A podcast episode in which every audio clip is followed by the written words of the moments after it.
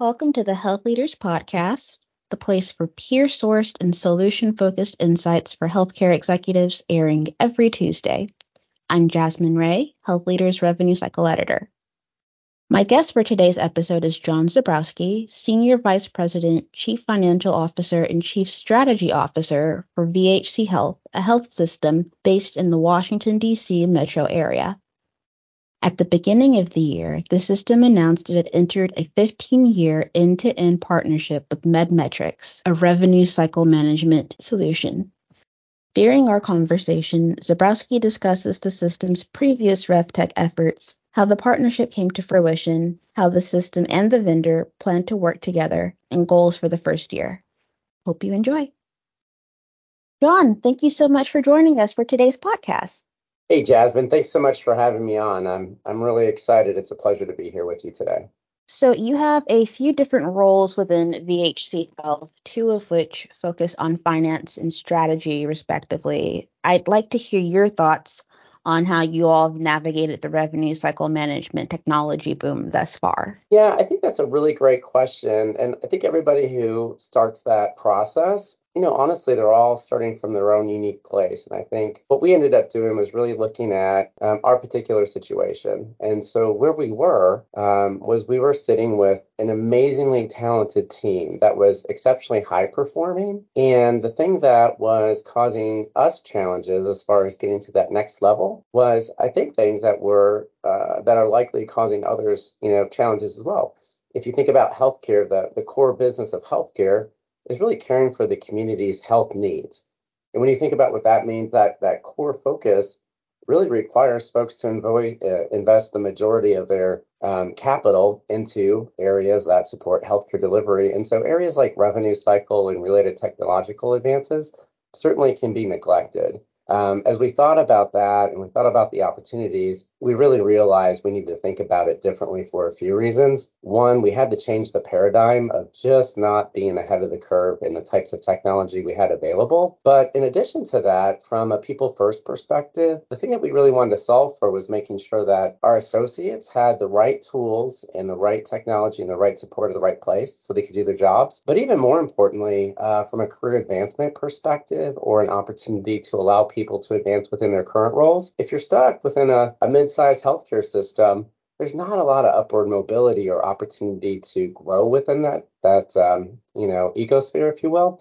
And so the other thing that we really wanted to think about as we thought about technology and getting additional capability was how do we find a solution that allows our associates to grow and have even more satisfaction and engagement with their current roles.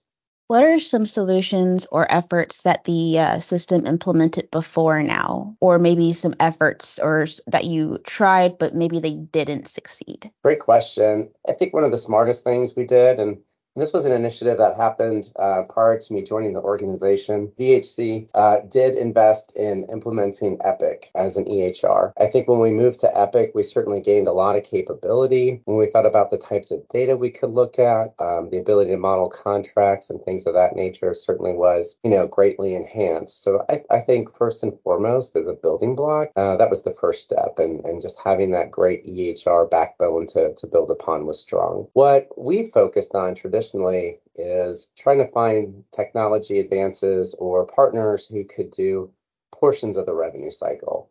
So we might work with an early out vendor. We might work with a denials recovery vendor. We might work with somebody else who could help us with strategic pricing or you know uh, uh, rebilling uh, accounts uh, that potentially uh, could have been coded uh, more appropriate for the documentation. Um, and when you think about those solutions, I think they were all really great ideas. Each of those individual vendors had a, a process that we didn't have. They had a capability that we certainly benefited from. But when I think about looking at all those disparate relationships, what we were not able to really achieve was a larger synergy. And that synergy was so important because um, you, you couldn't collaborate amongst those different vendors. They were really just focused in their own silos. Um, so I would say, you know, we were we were successful in regards to what we did um, with the technology and the work that we were performing. Our team was typically in the the the top decile to the top quartile of the Epic database in regards to revenue cycle performance. So certainly not, um, you know, not missing the mark by a stretch. Real high performing team.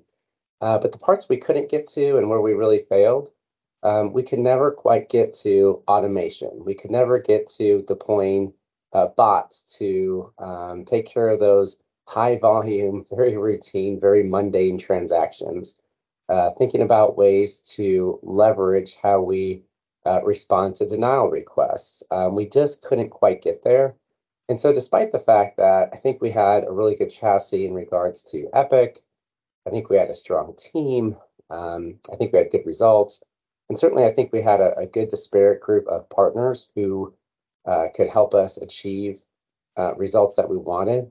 We just couldn't quite get uh, that last uh, mile uh, that we wanted to, that we knew we could. And you know what I'm really talking about is kind of the holy grail of that last one to two percent of collections of uh, your AR. How do you make that happen as efficiently as possible? I think the other area that we really struggled with was uh, uh, scalability. VHC Health is a very high growth, high impact organization. Uh, in the time I've been here, our physician group, um, it has quadrupled in size. Um, and thinking about how do we have a partner or systems in place that allow us to scale appropriately and continue to provide the right level of um, effort, oversight, scrutiny uh, to maintain all the good processes we have. We just couldn't quite find that solution um, in regards uh, to that effort. Um, we certainly tried a lot of different vendors, partnerships, other ideas, um, but really for us, what it was was how do we go from great to excellent? And quite frankly, how do we handle the very rapid uh, growth? How do we scale for that rapid growth and make sure that we continue to provide uh, the best value for the organization so we can continue to care for the community. With the partnership being end to end, what were some particular issues? I know that you mentioned collections as one that the system wanted to address and who were who was involved in the decision making process yeah as far as evaluating end to end and how that worked out you know it's really an interesting process we spent approximately a year uh, we engaged an advisor, Kaufman Hall, to help us think through. And initially, what we did is we really did do a, um, a full scope survey of revenue cycle partners who, you know, were highly regarded, who could really help provide value uh, in our particular situation. Understanding those revenue cycle partners and what they could bring for us um, was the first step. And it was really great to, I think, have a you know, have an outside consultant who could just really level set. Um, all in all, uh, roughly 22 partners were evaluated and initially considered for, you know, the next step of discernment. As we started going through that process and talking about how and who and what, um, that was really where we focused a lot of the effort on. Um, is the opportunity correct? Um, and, and the correct opportunity was really, again, focused on people first. Um, the thing that I was searching for the most is I wanted to find an opportunity that would really honor the people that had made that revenue cycle be what it is, and quite frankly, truly put them in a better place uh, post transaction. And um, those decisions were really guided by myself. We brought them through our finance committee. We discussed them with our board. Obviously, I, I, shared those with my peers on the executive team and certainly had a lot of uh, participation and discussion with my CEO and our board chair. And we really thought through how this could work and how it could be. Um, one of the reasons why we initially focused on uh, working with an outside consultant and really keeping the, the thought process at a little bit of a higher level of the governance is we just frankly didn't know you know, is this something we really wanted to do? And the last thing that we wanted to do was uh, cause anybody um, angst or you know any kind of anxiety. Um, again, this this was a high performing team, still is a high performing team. Uh, this is a group of people that are doing a great job. So the, the last thing that we wanted to do was have anybody feel uh, less confident about uh, the value add they provided with skill set. Um, once we caught it down to the partners that we were interested in working with, we really did focus on a lot of detailed analysis, understanding the data, understanding the products that were offered, understanding the technology, understanding the services that they could provide that we might not have, um, but more importantly, really understanding how we work together with those various entities.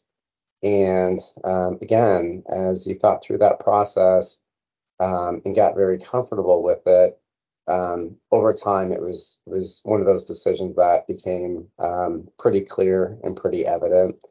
Um, we ended up selecting that MedMetrics in this exercise in this process. we previously worked with them for about five years uh, they've done a variety of contract modeling and other ancillary services for our organization. And we had a great feel for the culture.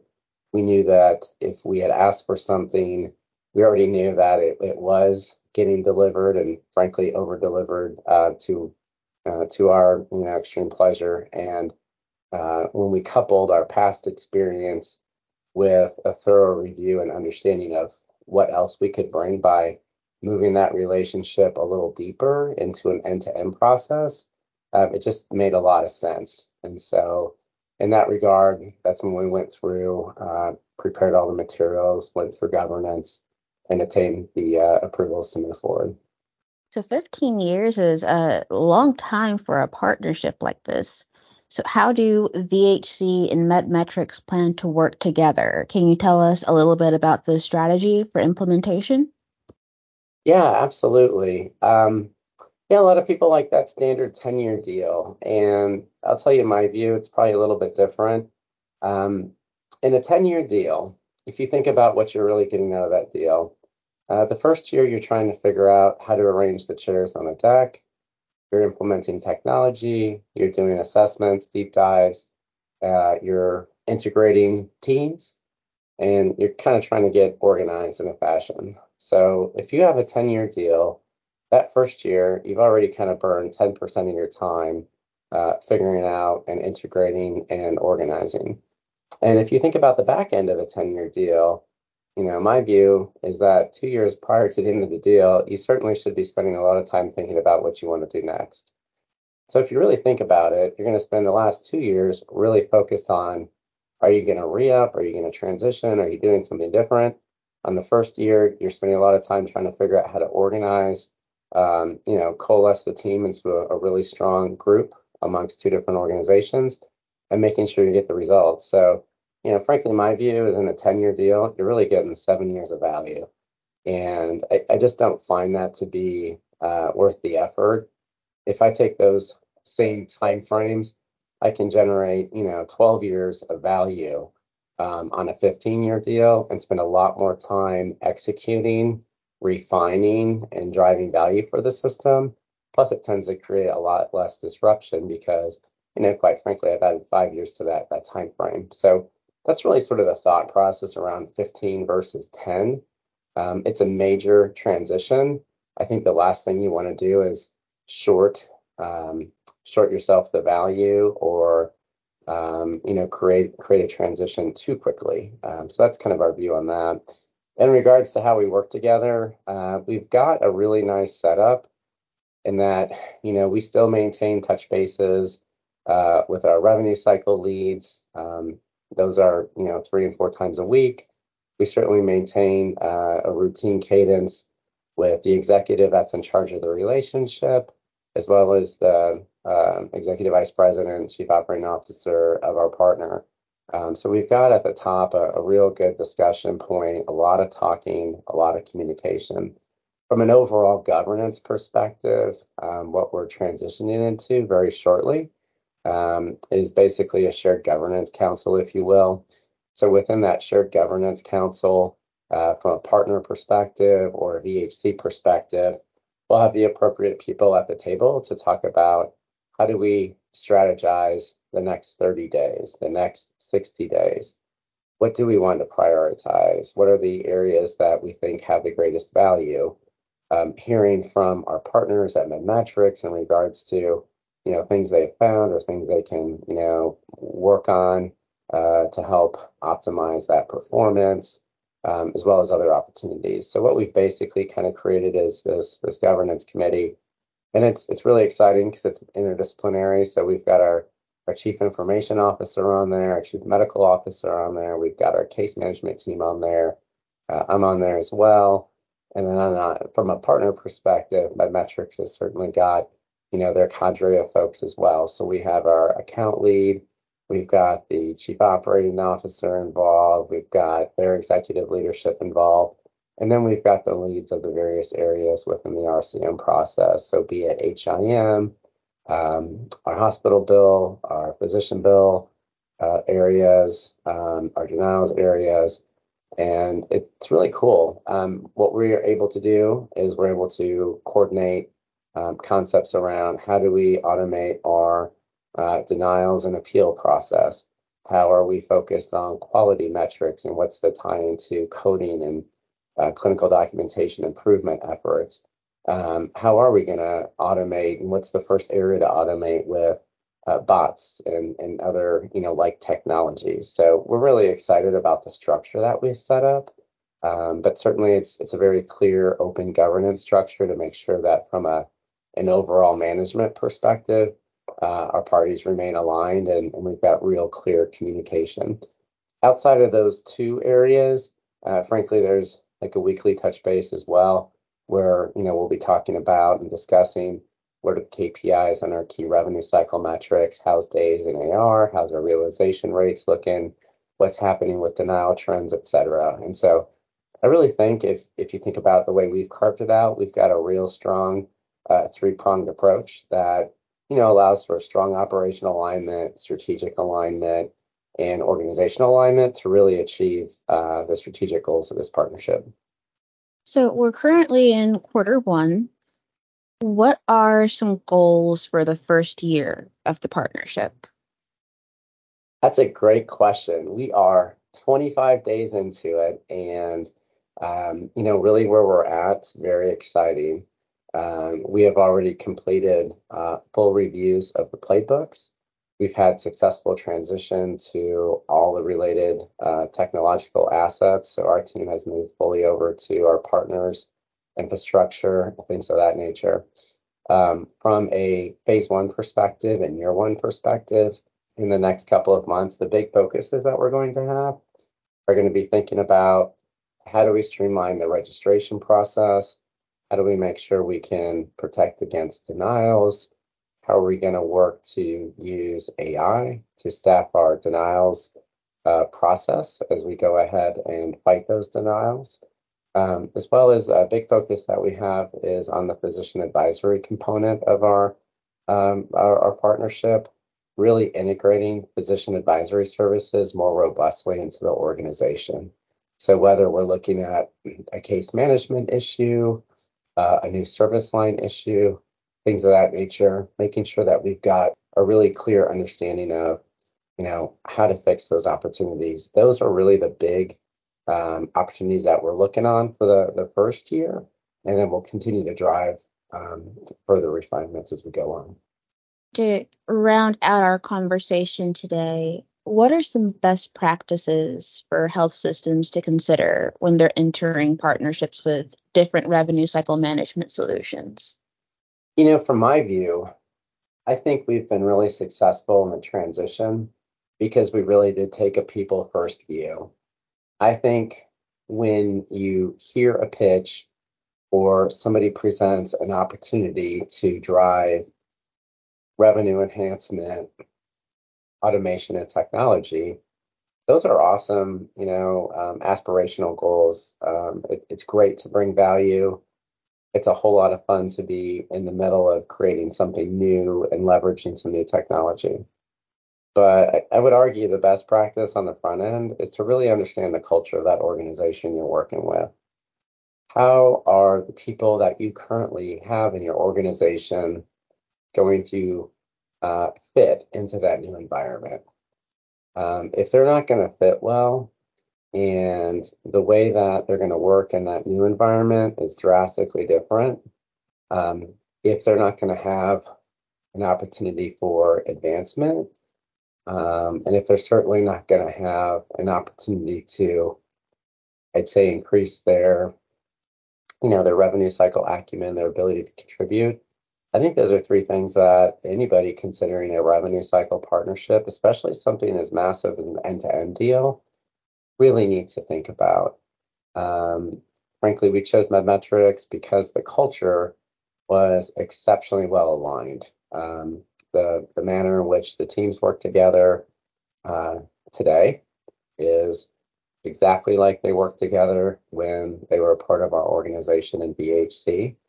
Um, except it's frankly been enhanced because Medmetrics has been able to wrap the support around them and start in, in enabling them with the technology, um, more in-depth education and things of that nature. Um, outside of that piece, I think once you satisfy the people piece of it, you're very comfortable that that culture and that people piece is taken care of. Um, and I always refer to that as people first. Um, I think the other piece you need to be really careful of is how are they coming in and, and presenting the opportunities. If you're dealing with a, a partner, a potential partner who isn't really taking the time to understand your data, I would suggest that you should be pretty cautious. I think oftentimes when folks do an assessment uh, and come in and, and say, you know, health system, we can create X millions of dollars of lift, I think a lot of times that's based on averages and they might not know the details.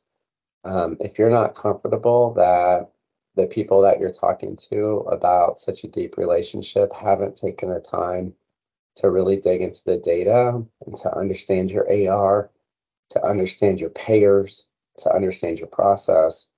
Um, I would argue that's that's probably another red flag that you should be really careful of. Um, certainly having a, a, deep assessment, having a, a, good understanding and a confidence of the people that are providing the assessment understand how your organization does business. I think that's, you know, again, paramount certainly not before people, but immediately after people, because if they're not understanding how you're doing the business or how to calculate those numbers, uh, you certainly could end up short. And you know, the last thing you want to do is create a very large, uh, dynamic, long-term arrangement um, that isn't going to accomplish those strategic goals. Um, so those would be the two pieces of uh, advice I would recommend in regards to the best practices. Uh, last but not least, quite frankly, I, I really appreciated having an external party um, validate, gut check, help understand um, the situation. Um, having that third party validation, like we did uh, working with Kaufman Hall, really helped us understand and tease out some of the nuance and, and help us understand um, how things were maybe more more accurately portrayed as opposed to maybe what we thought we heard or what we thought we saw in the presentation. Um, having that sounding board uh, riding shotgun with you on such a big transaction, I think, is an exceptionally good idea, especially if you don't, you know, have history with many of these companies. Um, they all do very similar work, uh, and you've got to find the one that is going to actually really bring that value for your organization. John, thank you for taking the time to speak with us today. And thank you for listening to the Health Leaders Podcast. We'll be back next Tuesday with more healthcare industry insights.